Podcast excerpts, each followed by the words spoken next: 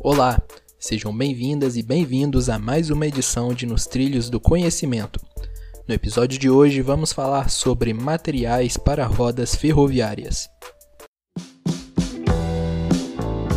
Nos Trilhos do Conhecimento, informação e análise sobre o setor ferroviário.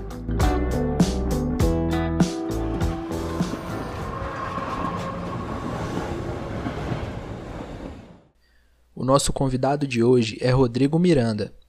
Ele é engenheiro mecânico formado pela Universidade Estadual do Maranhão. Atualmente, ele é membro do Laboratório de Tribologia da Unicamp, onde faz mestrado em Engenharia Mecânica na área de materiais e processos de fabricação, trabalhando com desenvolvimento, caracterização e desgaste de aços ferroviários. Seja bem-vindo, Rodrigo. Olá, pessoal. Primeiramente, gostaria de agradecer pelo convite de poder participar deste podcast e dizer que é um prazer imenso poder falar sobre materiais ferroviários aos ouvintes do Nos Trilhos do Conhecimento. Também quero parabenizar os professores do Instituto Federal do Sudeste de Minas Gerais pela brilhante iniciativa de levar os conhecimentos e informações do setor ferroviário para a sociedade brasileira.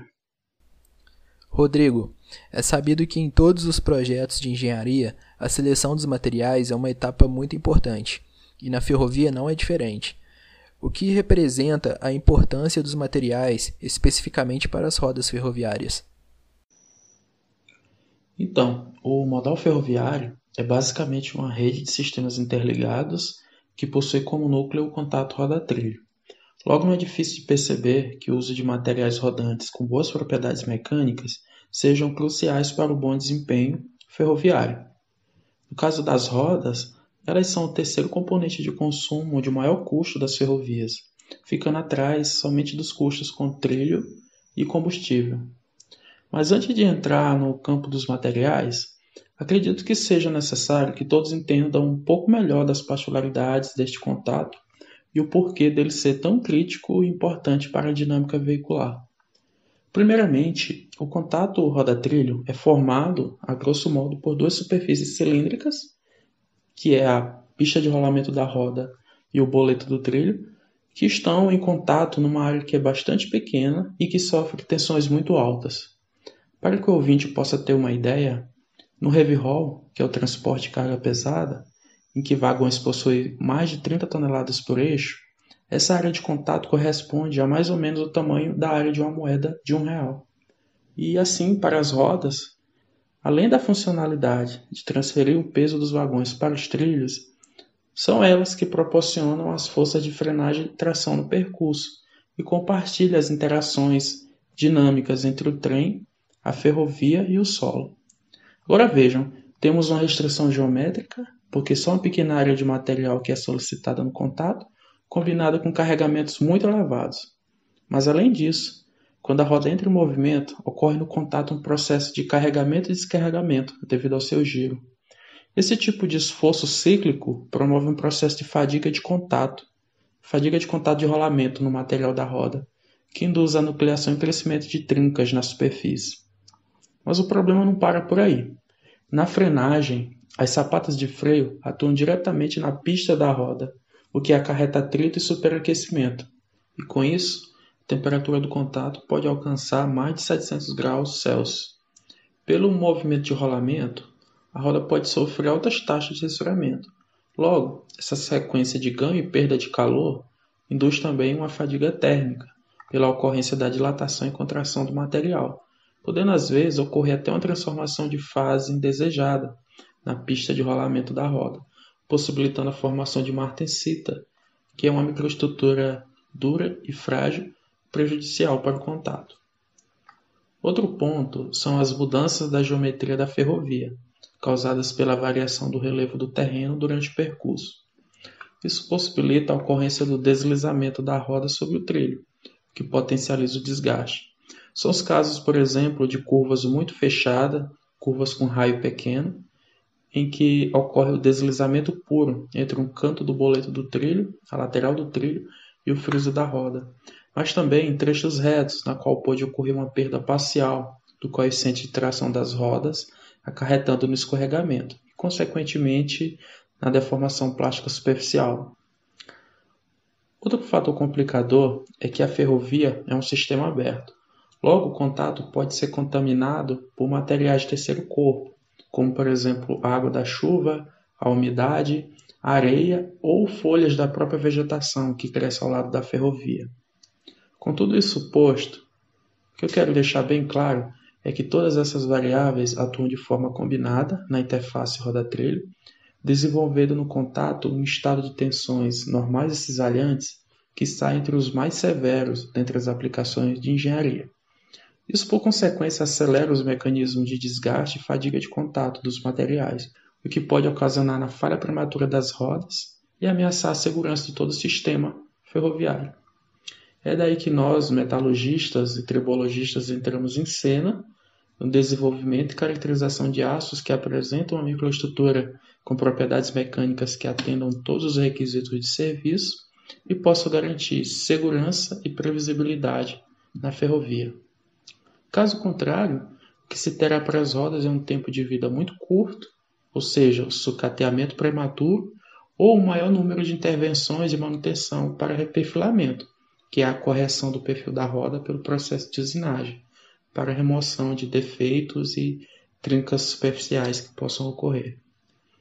Tudo isso gera altos custos e queda na produtividade da ferrovia, pois sempre é necessário retirar o vagão dos trilhos para a remoção das rodas. Isso afeta diretamente o desempenho do tráfego. Quais são as características dos materiais que procuramos quando estamos falando em aplicação nas rodas ferroviárias para o transporte de carga? Essas características são as mesmas para o transporte de passageiros ou existe alguma diferença? Bem, com o passar dos anos, a indústria ferroviária foi passando por um processo de modernização tecnológica e isso possibilitou o desenvolvimento de trens com alta velocidade e com maior capacidade de transporte de carga. Mas é necessário fazer uma distinção importante. Na área de carga, a prioridade é o aumento da carga por eixo. Isso significa que a carga do vagão vem aumentando para incrementar a produtividade das ferrovias, principalmente na área de transporte de minérios e grãos. Para ter uma ideia, segundo a Agência Nacional de Transporte Terrestre, no Brasil, em 1970, a carga por eixo era de 20 toneladas. Hoje já temos ferrovias operando com 35 toneladas por eixo. Um caso notável é a Austrália, que é o recorde mundial, possuindo ferrovias operando com 45 toneladas por eixo no transporte de minérios. Agora, no transporte de passageiros, a prioridade é o aumento da velocidade para a busca da eficiência. A velocidade dos trens mais modernos está em torno de 350 km por hora, sendo que em alguns casos, como na China e na França, já existem trens que viajam a mais de 570 km por hora. O que precisa ficar claro é que tanto no transporte de carga ou no transporte de passageiros, o que ocorre no material das rodas é uma disputa entre os mecanismos de desgaste e a fadiga de contato de rolamento. Isso significa que quando a taxa de crescimento de uma trinca é pequena, em comparação à sua taxa de desgaste, ela será removida. De forma oposta, se a taxa de crescimento da trinca for maior que a taxa de desgaste, as trincas da superfície de rolamento podem crescer, se propagar em direção ao cubo da roda, podendo levar à quebra e o descarrilamento, que é a pior coisa que pode ocorrer na ferrovia. Do ponto de vista do material, em ambos os casos, transporte de carga ou transporte de passageiros, é necessário que se tenha um aço com alto limite de escoamento, alta dureza e alta tenacidade, para garantir uma boa resistência à fadiga e a redução na taxa do desgaste. Em termos de metalurgia física, isso não é uma tarefa fácil, porque quase sempre o ganho de uma propriedade mecânica implica na perda de uma outra, como no caso a relação entre dureza e tenacidade. Para a pesquisa de materiais, o grande desafio seria o desenvolvimento de uma liga que tivesse uma taxa de desgaste igual à taxa de crescimento de trinca por fadiga, que é a chamada taxa mágica de desgaste. Pois o próprio desgaste, nesse caso, o próprio desgaste do material evitaria falhas catastróficas por fadiga e reduziria as intervenções de manutenção para a reperfilagem da roda ou esmerilhamento do trilho. Em relação à microestrutura dos materiais, diversos trabalhos apresentam estudos sobre as microestruturas perlíticas e bainíticas, como indicadas para aplicação em rodas. Alguns trabalhos sugerem que a perlita é melhor, outros trabalhos sugerem que a bainita é melhor.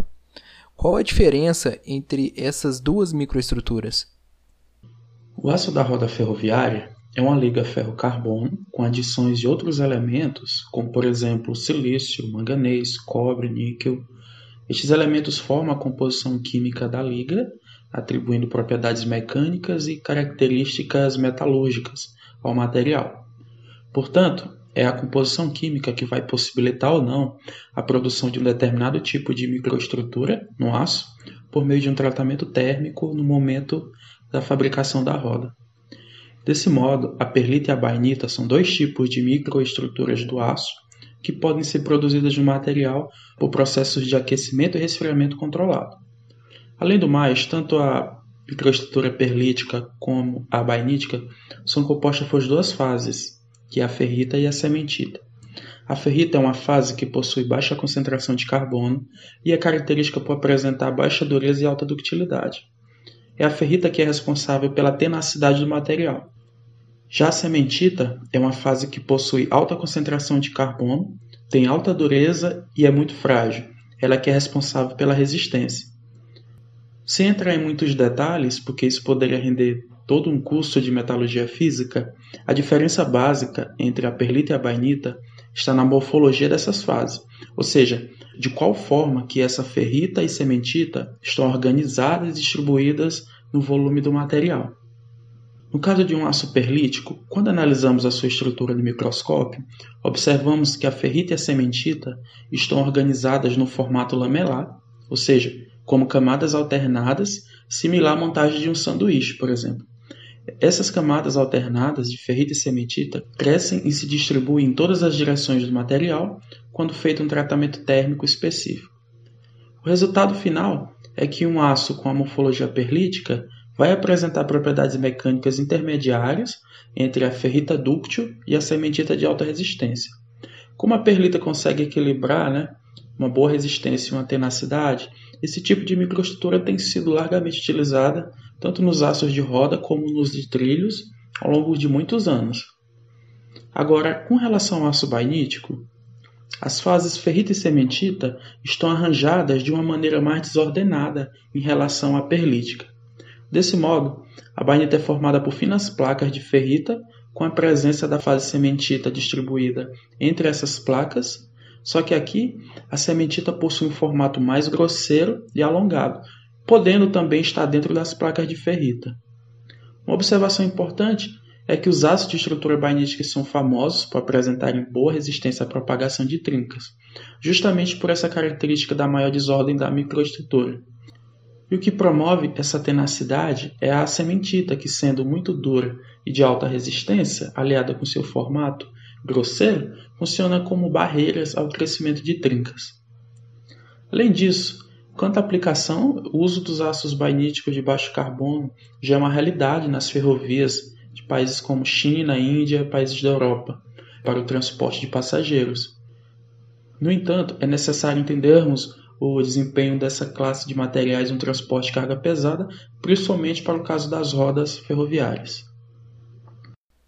Em seu trabalho, vocês estão justamente fazendo uma comparação entre essas duas microestruturas, certo? Qual a diferença da abordagem de vocês? Como vocês estão comparando esses materiais? Sim, o meu trabalho de pesquisa veio com o objetivo de atender a duas demandas. A primeira demanda foi propor um novo aço como candidato a material de roda ferroviária com uma microestrutura alternativa à tradicional perlita. Isso porque os problemas de desgaste e fadiga de contato de rolamento têm sido minimizados pelo aperfeiçoamento dos aços perlíticos através do refinamento da microestrutura. A abordagem frequente tem sido usar no aço adições de elementos de liga juntamente com um tratamento térmico ou termomecânico para obtenção de uma estrutura refinada. Acontece que, atualmente, os aços perlíticos vêm sofrendo um desgaste acentuado justamente porque a evolução e melhoria dos materiais rodantes não tem ocorrido no mesmo ritmo do crescimento da carga por eixo dos vagões ou do aumento da velocidade das locomotivas. Atrelado a isso, temos o fato de que vários estudos já anunciam que a perlita não consegue mais suportar o aumento da carga por eixo e que já é evidente que está se chegando ao limite da sua otimização. Isso torna imprescindível a busca por outras estruturas que possam atender às necessidades da ferrovia. Quanto à segunda demanda, ela vem do fato de que alguns pesquisadores têm procurado determinar qual tipo de microestrutura apresenta as melhores propriedades tubológicas nas condições de desgaste e fadiga do contato, e não tem havido um consenso quanto à resposta. No momento, algumas pesquisas indicam que a perlita é melhor, em outro momento que a bainita é melhor, e até mesmo já foi apontado que a bainita e a perlita possuem comportamentos similares em desgaste. Essa falta de consenso vem do fato que esses pesquisadores têm estabelecido comparações entre aços com composições químicas diferentes, durezas iniciais diferentes e microestruturas não uniformes. Tudo isso tem gerado conclusões distorcidas e confusas sobre o real comportamento dos constituintes do aço. Com isso, o grande avanço do nosso trabalho em relação a essas pesquisas foi que utilizamos um aço alto carbono, de roda ferroviária forjada, microligada com nióbio e molibdênio, e a partir dela conseguimos produzir bainita e perlita com mesma dureza e mesma composição química. Daí, fazendo ensaios em laboratório, utilizando o tribômetro disco contra disco para simular as condições da ferrovia, conseguimos estabelecer uma comparação robusta entre esses dois aços, aço ferroviário bainítico e perlítico com relação aos seus desempenhos turbológicos. Para finalizar, Rodrigo, com base nos seus estudos, é possível afirmar que uma microestrutura é mais indicada para aplicação na ferrovia? Após os ensaios, encontramos excelentes resultados para o aço bainítico tanto no comportamento em desgaste quanto no de fadiga. Esse trabalho ainda não foi publicado, mas já está passando pelo processo de submissão aos pares. Pela comparação entre os materiais, observamos que o aço com a morfologia bainítica exibiu uma maior resistência ao desgaste que a perlítica. Em outras palavras, a bainita teve uma perda de massa reduzida em mais de 20% com relação à perlita. Analisando os corpos de prova, após o ensaio, observamos que para as amostras do aço bainítico, as trincas que nuclearam na superfície de rolamento apresentavam menor comprimento, menor profundidade e menor ângulo de inclinação. Além disso, abaixo da superfície, verificamos que os ciclos de carregamento do ensaio de desgaste produziram uma camada de deformação plástica de menor espessura para a bainita. Isso significa que a morfologia bainítica possui a maior capacidade de absorção de deformação plástica por volume, o que lhe garante a formação de trincas de fadiga mais rasas. Em termos práticos, todos esses dados representam um avanço significativo para as ferrovias, pois implicam no aumento da vida útil das rodas e a redução dos custos com a manutenção. Para finalizar, no ano passado, nosso grupo de pesquisa publicou um artigo na UER, que é uma das revistas internacionais mais importantes na área de desgaste. Lá apresentamos os resultados de um aço microligado bainítico de roda ferroviária. Comparamos com um aço perlítico de mesma composição, só que com a dureza um pouco menor. Após os ensaios de desgaste, disco contra disco, constatamos que o aço bainítico apresentou uma perda de massa 45% menor que o perlítico, além de trincas de fadiga concentrada na superfície. Portanto, o que todos esses resultados indicam é que os aços bainíticos são bons candidatos aos materiais de roda e já se apresentam como o início da próxima geração dos aços ferroviários. Muito obrigado pela participação, Rodrigo. Bem, falando agora aos ouvintes, aqui na Unicamp somos o Grupo de Pesquisa de Materiais, o GPM, que é liderado pelo professor Paulo Roberto Mei. Gostaria de convidar todos a conhecerem nosso site na internet. Basta acessar no navegador GPM Unicamp, que vocês poderão visualizar todos os trabalhos, artigos e teses produzidas pelos membros do nosso grupo. Estamos localizados aqui na Faculdade de Engenharia Mecânica da Unicamp e gostaria de deixar o convite a quem quiser nos fazer uma visita após essa tempestade da pandemia da Covid-19, estaremos prontos para recebê-los. Com isso, gostaria de agradecer mais uma vez aos dirigentes do nosso Trilhos do Conhecimento. Espero que eu tenha contribuído um pouco, trazendo aqui informações sobre o mundo dos materiais ferroviários. Grande abraço. Vamos deixar aqui na descrição o link para acessar ao site do Grupo GPM, onde podemos visualizar a todos os trabalhos, artigos e teses produzidos pelo grupo. Novamente, gostaríamos de agradecer ao Rodrigo pela participação e agradecemos também a todos que acompanharam mais essa edição do nosso podcast. Até a próxima! Nos trilhos do conhecimento, informação e análise sobre o setor ferroviário.